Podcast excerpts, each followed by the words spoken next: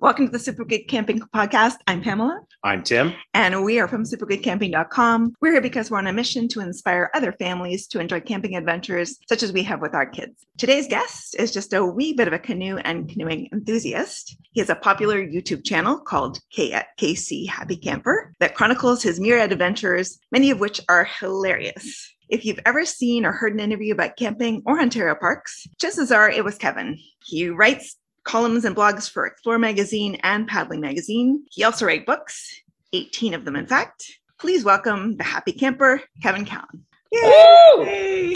I, I, I love that you put A in there. Hey, A. we're Canadian, eh? Yeah, we're Canadian, eh? I love to paddle, eh? exactly, right? Following in the fine footsteps of Bob and Doug, right? Uh, everybody should know those, that that was funny growing up. Exactly. Angel, we're fine. We're just I'm, I'm on a podcast. Very important. Farley thinks our puppy, when it's time for scratches, it's time for scratches. I don't really care what you're doing, but Yeah, I have well- to go to the washroom. No, no, no, scratches. Dogs are very self-interest. It's terrible.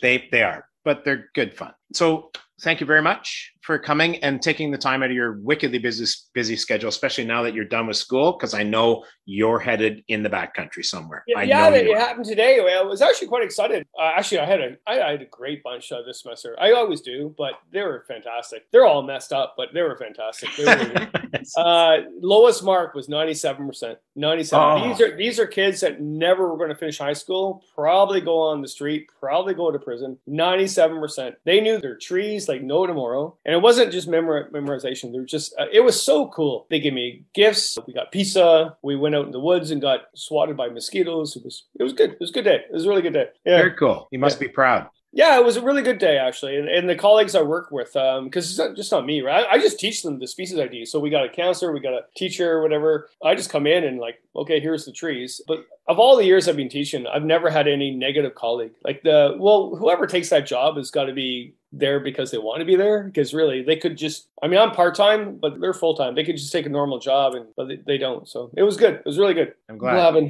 You can tell. I, I I- I've been in the woods all day. I'm beaten alive. The mosquitoes are out, by the way. Holy jumping. Well, here in Toronto, they're not, but I've heard. I keep hearing nasty black fly things from Yeah, from they're people. bad are- yeah. I don't know why the black flies are bad. Well, the water level was high, so in, in the rivers, so that makes sense that they would be bad. We need a really hot. I hate the heat, but we need a really hot few days to burn them off. So yeah, I was in Algonquin last week, and first of all, the black flies are bad, but also going with Speedo Man. I be I have B roll that nobody should ever see of that man. Nobody will ever ever see. Excellent. Wrong. It's just wrong. B Man and Andy are my favorites to hang with you. I Yeah. just, it's, I, I love watching your videos. You, you know Um, what's really cool about those two guys is that they're well, they're not my neighbors now because I moved up to Bridgenorth, whatever. But they were my neighbors. That's how I met them. They both were my neighbors. Hey, how you doing? Helped them work on the fence, whatever. Hey, oh, you you canoe? Oh, I canoe. Oh, you fish? Oh, I can fish. And oh, oh, that's the alarm saying I should be on your show. Oh my lord!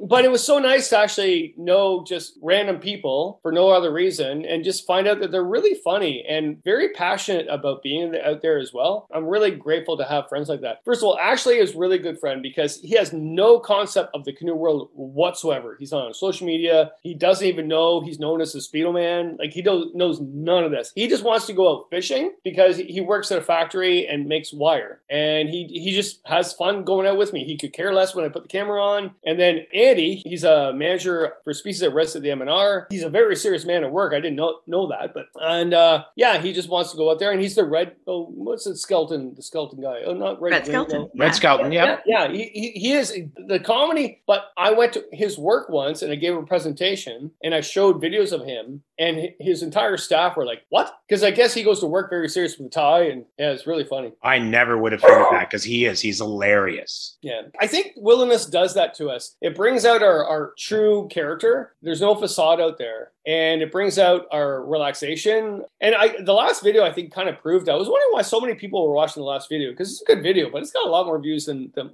my others. I go, what's going on? And it's because everybody's seeing themselves in that video. Good food, good camaraderie, good fishing. Thank goodness we're in Algonquin. We haven't been here for three years because of COVID, right? I think everybody's seeing that. It was almost like Bill Bill Mason's Water Walker. We're seeing ourselves in that red canoe. Who cares about about Bill Mason, who he was? We're watching Water Walker because we want to be in his canoe. I think that that's what's going on right now. Cool. Yeah, no, I don't disagree. Having a chat with Camper Christina, literally the first question I asked her was like, how awesome was it to be back at the outdoor adventure show? Like and presenting to boot because that's the thing that the amazing Ontario camping community, like especially all the YouTubers and stuff, there's so many of them. You guys all get together. You all get to do that meeting and see each other and have a yak and blah blah blah. And it's been missing for years, for two years. It, it was uh, the Toronto show to be quite honest, was a was a love fest for YouTubers. It really was, and social media people. And I'm not saying that as a negative thing. No, no. Um, because you think about it, and you think about my, my life. Usually in the springtime, and I've done this for years. I do a tour. So I start in February and end around this time of early June, and I do 45 to 50 shows, U.S., Wales, England, Canada, across Canada. I do all these shows, and then that all stopped and then I did it on social media, which was good for a while. And then after a while, it's like, oh, I think people are getting bored with this. And then that Toronto show was my first time on stage for three years before everything got, got shut down. And it was just five minutes before that, I thought of that. I went, oh, oh, I'm on stage. I haven't done this for three years. I'm going to vomit.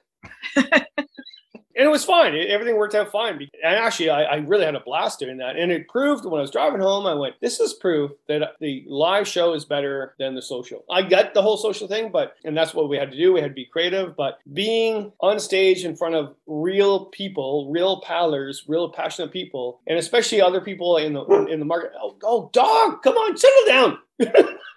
to be with my colleagues too, especially, right? And to see how many young people were there and young YouTubers and young bloggers and young passionate people, that means a lot to me and a lot to my generation, right? Because I remember years ago when I started doing a bunch of things and a bunch of very pompous paddlers like, oh, canoeing is done, it's dead. You know, these people, these young people don't care. It's like, go to hell.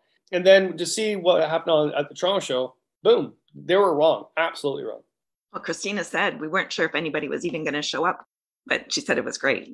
Yeah, and I, I don't want to sidetrack, but I totally agree. Like, there's so many more young, upcoming, in particular in the in the YouTube and the Instagram world, but they are they're passionate. Tenson Timber, your little video when you were at the show and you kind of got everybody in a big pile, and then you spun the camera around and everybody went woo, and they were totally blown away that you even knew that they were YouTubers and stuff. And I'm like, but you guys do great stuff. You're young, you're upcoming. Why wouldn't we be paying attention to what it is that you're doing? Because it's it's something that we all love and, and that we're sort of, I don't know, protective of. And, and we want to enthuse kids. Sorry, kids. Anybody south of 40 is a kid to me. Uh, we want to enthuse kids to get out there to do those things, right? Yeah, but they are getting out there, and I, I think it's really great. And also, like you know, I, I do hear, oh well, you know, these YouTube adventurers and they're narcissistic and whatever, and, and actually some are, to be quite honest, they are. But I I have my fan base I love watching. I, I literally can't wait to see some of them, and I sit down, I'm very excited, and everybody goes, "Really, you?" I went, "Wait, what? Because I'm old? What the hell's wrong with you?" Like, um, because what what's kept me going is so I teach young people and I have to keep them inspired. If I don't keep up with the times, I'm done, right? And they've helped me along the way, to be quite honest. And today uh, I finished my class and we watched um, some some videos about going out in the outdoors. And they're all pumped, they're all excited, and they they listed off all the people that they watch on YouTube, and it was all young people, right? And those outdoor adventure people that some people knock. And I do got to say, there are some that are narcissistic weirdos that should not be on YouTube, um, and they should really think of what they're doing. But the majority are not, and I, I think that's really important. My, I'm blabbing a lot. You can tell I was outdoors all day. It's not a bad thing. You're one of the most recognizable faces publicly of the certainly of the Canadian camping and, and canoeing community you just mentioned recently you do do some worldwide stuff which is very cool. Why do you do it? What's your end goal? Like that's a lot of work man. Why? Yeah well well the, how i do it is because i'm hyper. I mean uh, and also uh, i'm the calmest I, I, have three older sisters and i'm i'm the i'm the calm one. So oh. wait, I have a wedding this Saturday. Uh, my sister's daughter's getting married, and um, all the Callans are going to be there. And my daughter was telling my partner Christine, she goes, you do realize that dad is the calmest of them all. She goes, Oh my God. yeah. So I need to do be doing something. Um, so that can get, but why I do it? Ever since my youth, uh, to be quite honest, I wanted to make a change in the world. That sounds really sappy. It really does. But I did. I always wanted to make a difference. So I always deep thought everything. I said, okay, well, if the world comes to an end, at least I try to do something, right? I've always believed that if we reconnect with nature, because we're all from wilderness, we're all from it, we're all born from it, every culture, or unless we're aliens, whatever, but, but we're all born from it. If we can get people back to wilderness and reconnect with it, then when things go bad and we need to save it, they'll want to save it because they're connected to it. If they're not connected to it, they don't care. They just want to make sure their internet works during a during a massive thunderstorm that just happened couple days ago, right? Yep. which is really interesting. Uh, all that happens. Like I saw that happen a, a, few days ago here. Like, so there's a bunch of people. We all gathered. I was making coffee on my my camp stove because the power was out.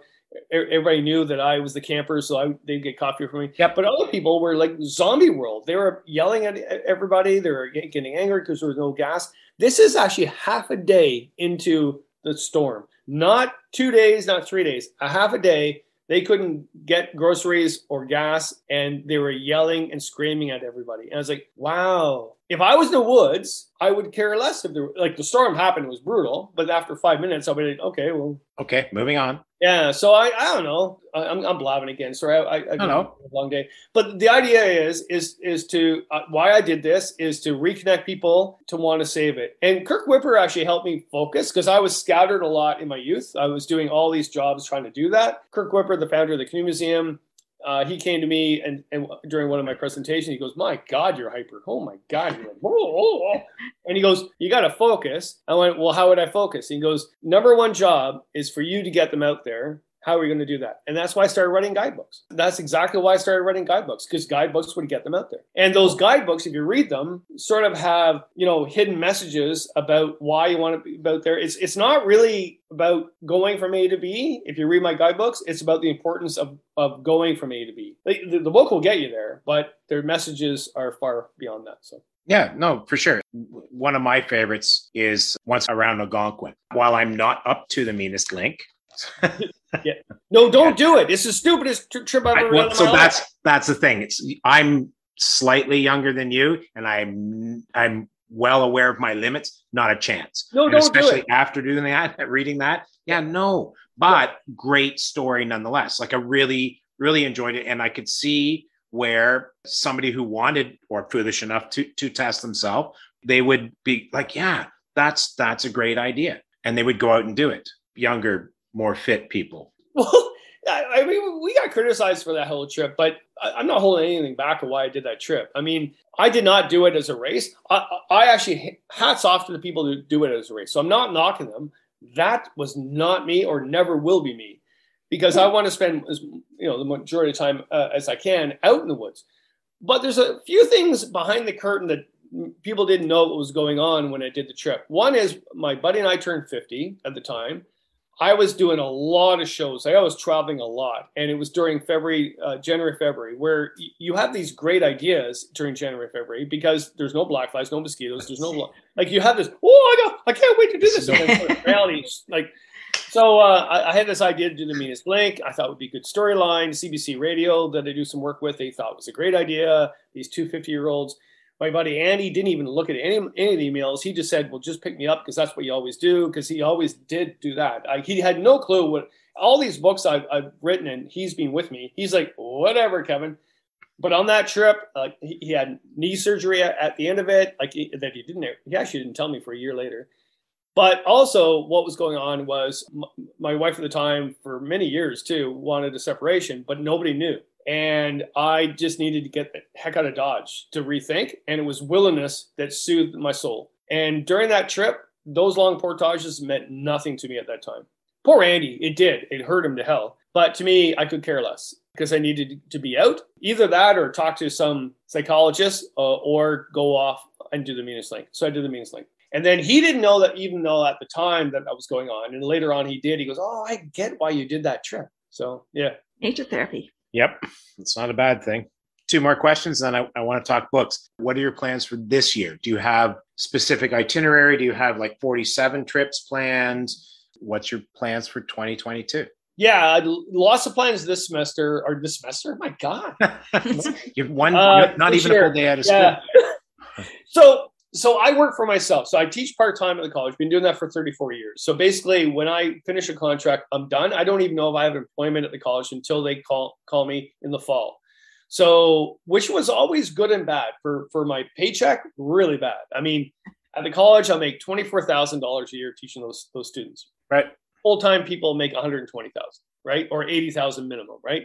Financially, that was mo- probably the stupidest thing I've ever done. I should have been teaching there full time, but when I was teaching there part time, I was able to go out and write during the summer. So I worked for myself as a Canadian writer. Just so everybody knows, Twelve bucks a year.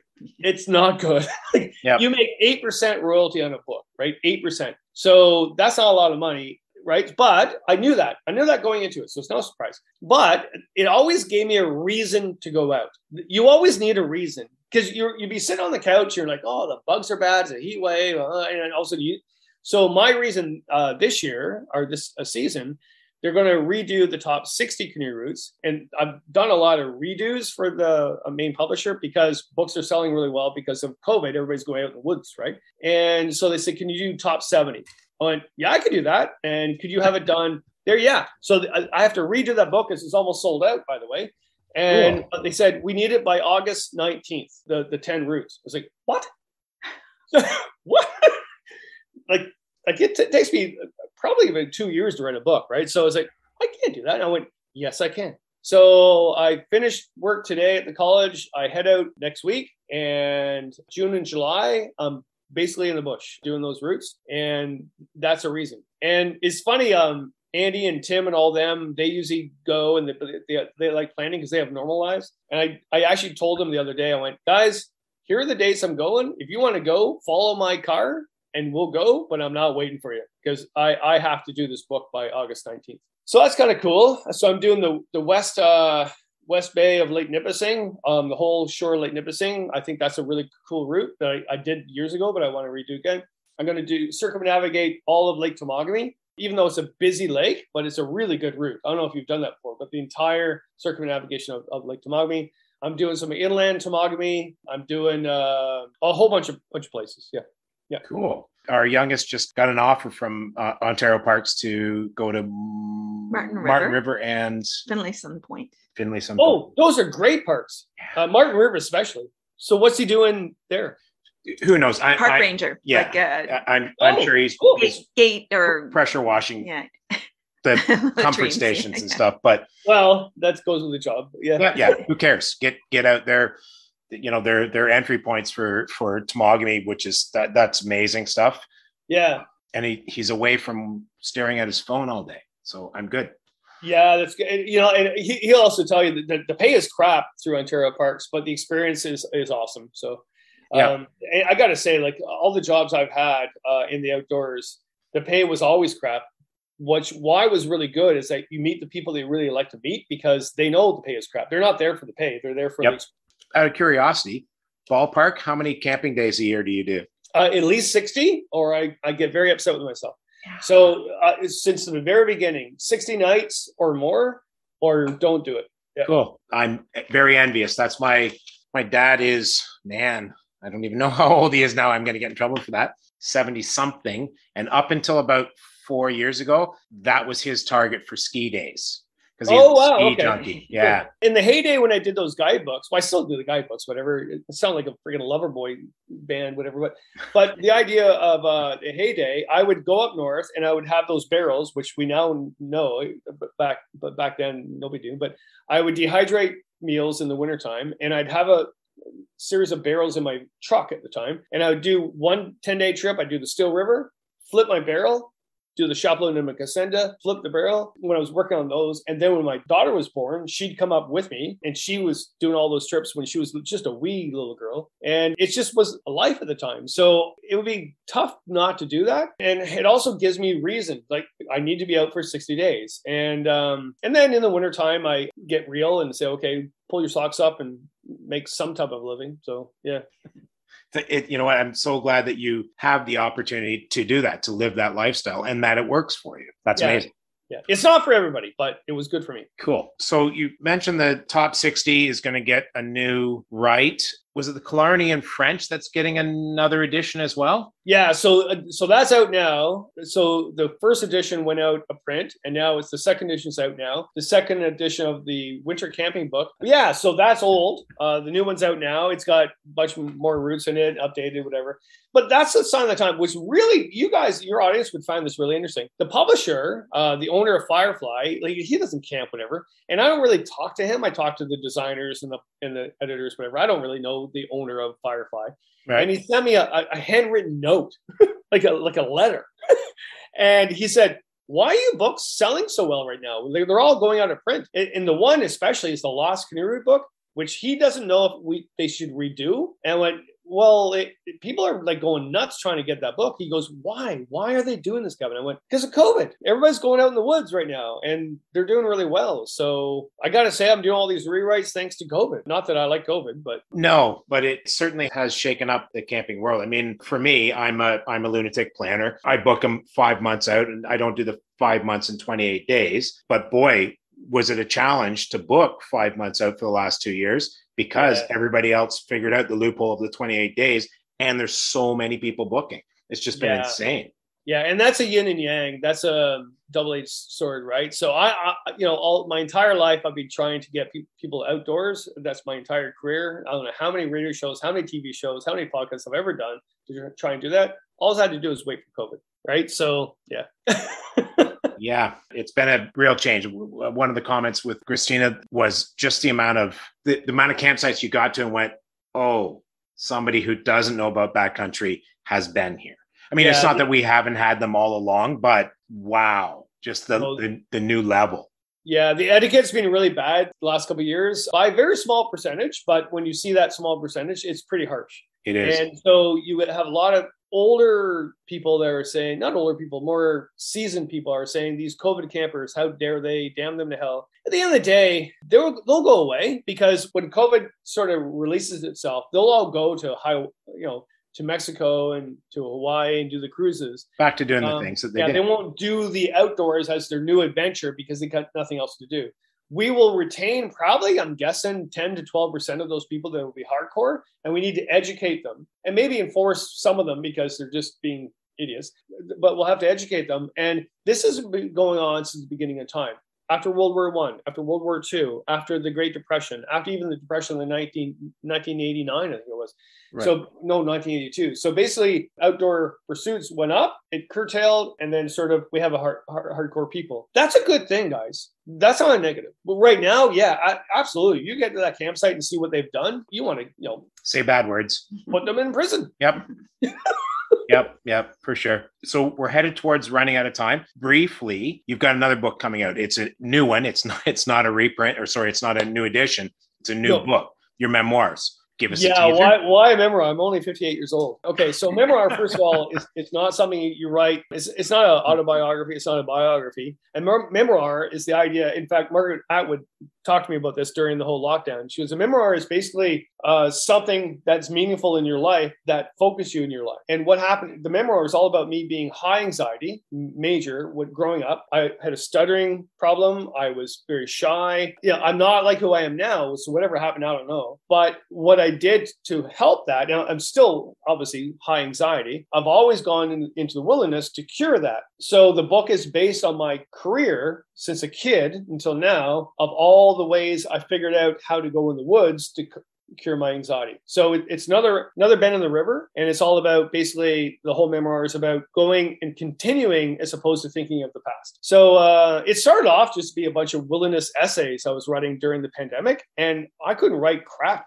during the pandemic. Uh, Margaret I was was in the green room with me at, CBC Radio, and I said, Margaret, like I, I, like I can't write anything. She goes, Well, you should. You should be able to write lots right now. Like, I got nothing. I got nothing. I tried, and but then when I started going canoeing again, I came back, and in two months I wrote it all down, gave it to my uh, editor, and she said, Oh, you just wrote your memoir. I went, I didn't. She goes, Yeah, this is a memoir. You just wrote it. So it's self published. And I know we're running out of time, but I'll, I'll give the whole rundown of self publishing because a lot of people are questioning about this. So I've written 18 books on, uh, actually, you know, 17 books um, with Firefly, which is a large publisher, uh, largest in, in, in Canada. And then uh, when I did Once Around the Algonquin, I wanted to do something separate on my own because Sandy Mowat, which is Farley Mowat's son, I worked with him at CBC Radio, and he goes, Kevin, you should self publish. I said, Well, I don't want to self publish because self publishing authors aren't really authors. He goes, Yeah, that was 10 years ago, Kevin. Things are progressed right now. And he goes, You do everything everything possible for that publisher and you make 8%. So when I self-published the Once Around Algonquin, I was making 70%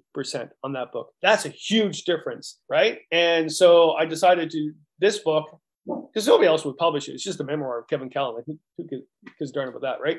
So um, I'd rather do it my own but what's really nice is I know all these people in the past that are, are helping me out. So I hired a really good editor that's edited all my other books from Firefly. I hired them separately. I hired a designer separately. I know them all. They're really good friends. It's good to be being old and knowing all these people as really good friends. Yay. I'm glad. I had concerns about you publishing a memoir. It's like, why? Why is he doing that? Is he is he easing his way out of the public life? Because you're you're probably certainly for my money, you're the most public face for the camping canoeing community certainly here in canada seriously. Anytime you know you hear an interview about ontario parks camping canoeing you name it on cbc on ctv on i'm sure i heard you on chch at one point seen you on it's like like you're the guy. So you do, again, for my money, you do so much education for those that don't have as much of an interest in it or, or aren't as serious about it. You put that out there for them. So I would be very sad if you were going, well, you know, maybe I'm just going to chill a little bit. Oh, I'm not chilling at all. No, no, this memoir is not a chill thing at all. In fact, I've already got three books on the go right now. Um, yeah, yeah, no, no, I, uh, yeah, no, it, it, was just a cool idea, and I don't know, I just wrote it. I, I think. It, at the end of the day, uh, if anybody's out there saying I want to write a book, just write it and then try to publish it. Don't say, well, you know, how do I publish a book? Well, just do it. Like, it sounds so friggin' cliche, but just friggin' do it. And people will say, well, it's a lot of work. Well, you know, I can't help you there. You say it's a lot of work and, and you can't do it. I can't help you. Yeah.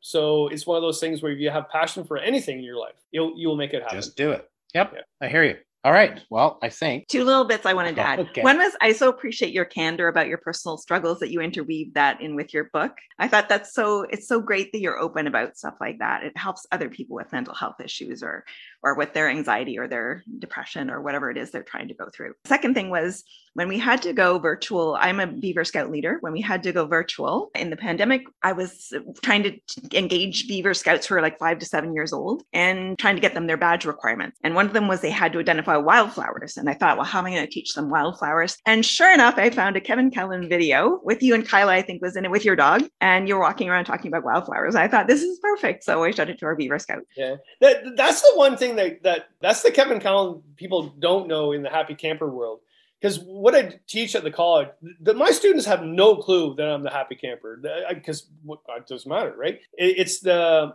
because uh, I'm a past forester, past fish and wildlife, so I do all those ID things. That's what I do as a job, and, and I, I, know the species. So during the lockdown, I went, well, I might as well go out and do the ID, teach my students, but also put it on my social media for other people. And everybody goes like, I didn't know you knew all those trees. I was like, yeah, whatever. Like this is kind of part of how I was getting into it and stuff. Yeah, it's um, kind of a split world, right? It, it really is. And and also the main thing, just for you know, I do not let the college use my happy camper because I learned long ago that the administrators would say, "Well, famous happy camper uh, works here." I went, "No, you make you pay me twenty four thousand dollars a year here. I'm part time. You treat me like crap.